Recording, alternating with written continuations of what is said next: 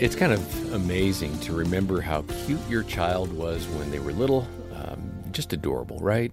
And then he or she becomes a teen, and that same cute little child is now sassing off at you and smarting off, and oftentimes doing that in public. Uh oh. I'm John Fuller here with our Vice President of Parenting, Dr. Danny Huerta. And uh, Rhonda Stoppe walked through this very scenario with one of her teenage sons, and she shared about that with Jim Daly and me.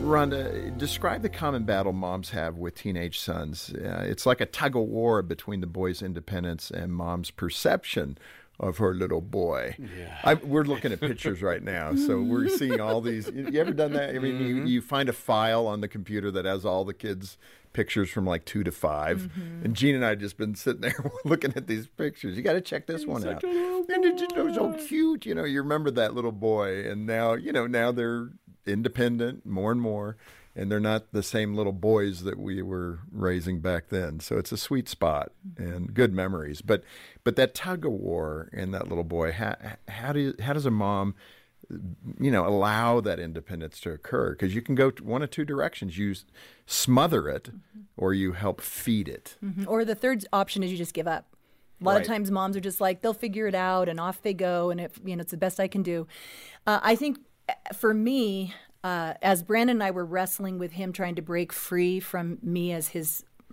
authority figure, uh, men crave respect. We know that. And I talk in here about how sons crave our respect. So when I'm talking down to him as a little boy, that is just raising up in him, like, why don't you see me as a man? And I remember like just trying to get Brandon to do the chores he'd always done. And I, Steve would come home, I'd be in tears. And so one day, I was just like, I can't do it anymore. And Steve said, I will take over, but you have to tap out and let me have this. And not nag Steve. And and here's the thing. Is that what he yes, was saying? Yeah. And How did not, you know? And, just clarify the vocabulary. Not rescue him. Because yes. that's what we as moms do. Look, your son is blah, blah, blah. And then dad says, You're grounded and you can't go to that thing you were wanting to go to. And then, you know, we're like, Oh, not not that. And then we do it in front of the kid and we pull the kids respect right out from under dad because we defend them from the very person they wanted us to rescue. Now we're like, he's he's being too harsh. That's too hard. You shouldn't let him do that. So when one of the stories that I love to tell was when Brandon was doing all of these things and not doing it with the, the respect that I thought he that I deserved. Steve said, "Okay, I'm in control your mom, you no longer answer to your mom. And you could tell Brandon kind of was like, finally, she's nuts. And he said, but now you work for me and I'm not an easy taskmaster. Tomorrow, I want you to dig a ditch from our house to the wood barn, and it was quite a distance. And uh, the Sounds section, like prison. yeah, yeah, yeah, right. the section in there is called the ditch digger, and it's that story. Yes. And he dug with a pick and shovel, and the ground is super hard where we live. And he came in at the end of the day, wasn't done, and he had blisters on his hands. And I fully expected Brandon to be angry that he had to work so hard all day. And Steve had said, I have to back up. He's in the morning when he left for work. He said, "Do not remind him." If he does not do it, do not coax him to do it so he doesn't get in trouble. He'll answer to me when I get home. You are out. Do not even mention it. Which you, you know, you're like, oh, okay. So when Brandon comes in the house, when Steve came home, Brandon popped up his little chest and said, "Dad, come let me show you how far I dug." I'm like, "Who is this kid?" He like freaked out over having to sweep the kitchen, and now he wants to show this ditch that he dug. And then he said, Dad, I've got blisters on my hands and I have to play my guitar on Sunday for worship. Can I have some gloves so I can do more tomorrow? Who is this kid? but you know, we as women, we know we're going to sweep the floor today and probably tomorrow unless we let the dog in to eat the crumbs and get by. But that's just a menial task that we know has to be done and we're going to do it. But what I found with Brandon is he was not energized by that task at that adolescent age. He wanted work that he felt proud of, of something that he accomplished at the end of the day. I don't didn't see that as a mom, but through Steve's eyes, I saw what Brandon was longing for. So as I just tapped out and let him answer to his father, I remember when Brandon was asking permission to go somewhere, I'm like, I I'm not allowed to give you permission. Well, dad's counseling. I can't knock on the door. I'm like, I'm I'm not allowed. I'll get in trouble.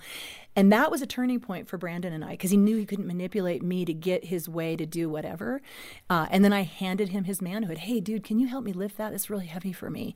It, it, I watched him rise to the occasion. Now, some are listening, going, I don't have a dad like that in my life. I don't have. I'm a single mom and we talk about single moms in here or you're a mom but your husband just doesn't want to be involved you need to expose your sons to godly mentors. And I think of Lois and Eunice in scripture who raised Timothy. And the apostle Paul came along and he said, It's because of the influence of your mom and your grandma mm-hmm. that you were ready to receive the gospel yeah. when Paul delivered it to him. Paul handed the very mantle of his ministry to a son that was raised probably by a single mom at that point because his father who was not a believer had probably died is what historians believe. His mom and his grandma prepared him for the ministry that god was going to call him to and the apostle paul became his godly mentor.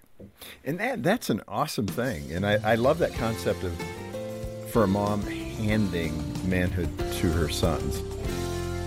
Danny uh, rhonda was addressing mothers and sons let's flip the coin uh, speak to dads now. So, how can a father be ready for that little girl becoming uh, a teenager and, and maintaining a relationship and, and godly influence in her life?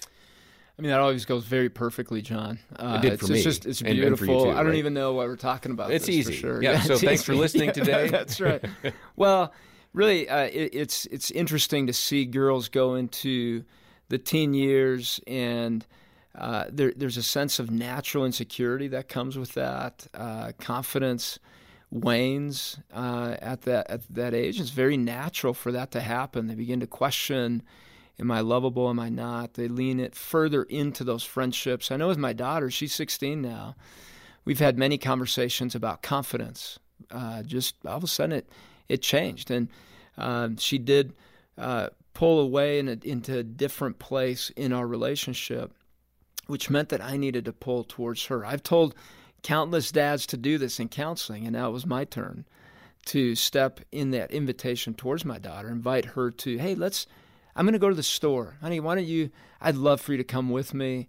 Uh, and and I just want to talk to you about a few things. And I look for questions that I'm going to ask down the the road about things she's involved in or involved with, so that she sees that I'm interested in who she is that's the part of confidence that begins to wane for girls. Do people really care about who I am or not? I still write her notes. I try to compliment her in an honest way, not just a oh just because I love you way. It's I've noticed this thing you did this well and I saw it, and I noticed how you responded to your mom. Man, that was it was hard for you and you did it well. Um, I, I've done some uh, kind of more playful invitations to her uh, sometimes I've tackled her, just just tackle, just to be playful and fun, and that creates attachment. No, as appropriately, appropriately, yes. yeah, yeah, yeah. Just just fun, and we're laughing. Laughter creates attachment yes. and connectedness. Yeah. And sometimes life can get so serious, and uh, and we have so many responsibilities that we forget the, the easy part. That's laughing and, and playfulness in our home. And as dads, you bring that in into the home. And even if your daughter rolls her eyes at you and "Oh my goodness," she loves that. Mm-hmm. And consistently, I've heard daughters say that either I miss that about my dad or I love it when my dad does that. Just know that your daughter still longs to be pursued by you as her dad, just differently. It's just different. That's it. And uh, so don't stop. Just because she's created a little distance, she's trying to uh, create some independence, and that is a healthy step.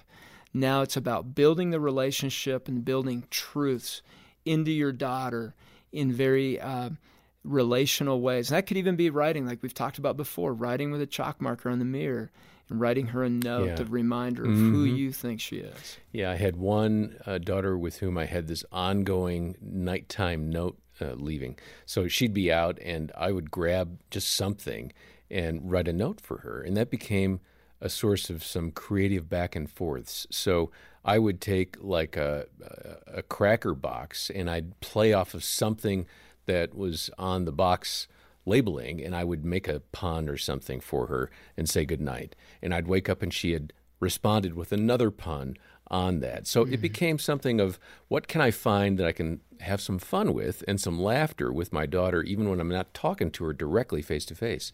So thanks for that reminder. These are important things that should carry over uh, into adulthood, and it's never too soon to start having those fun moments, especially kind of inoculate the relationship and do these things before they hit the teen years, right? Right. And John, I mean, recently I was, my, my daughter was reading something on making bath bombs, right?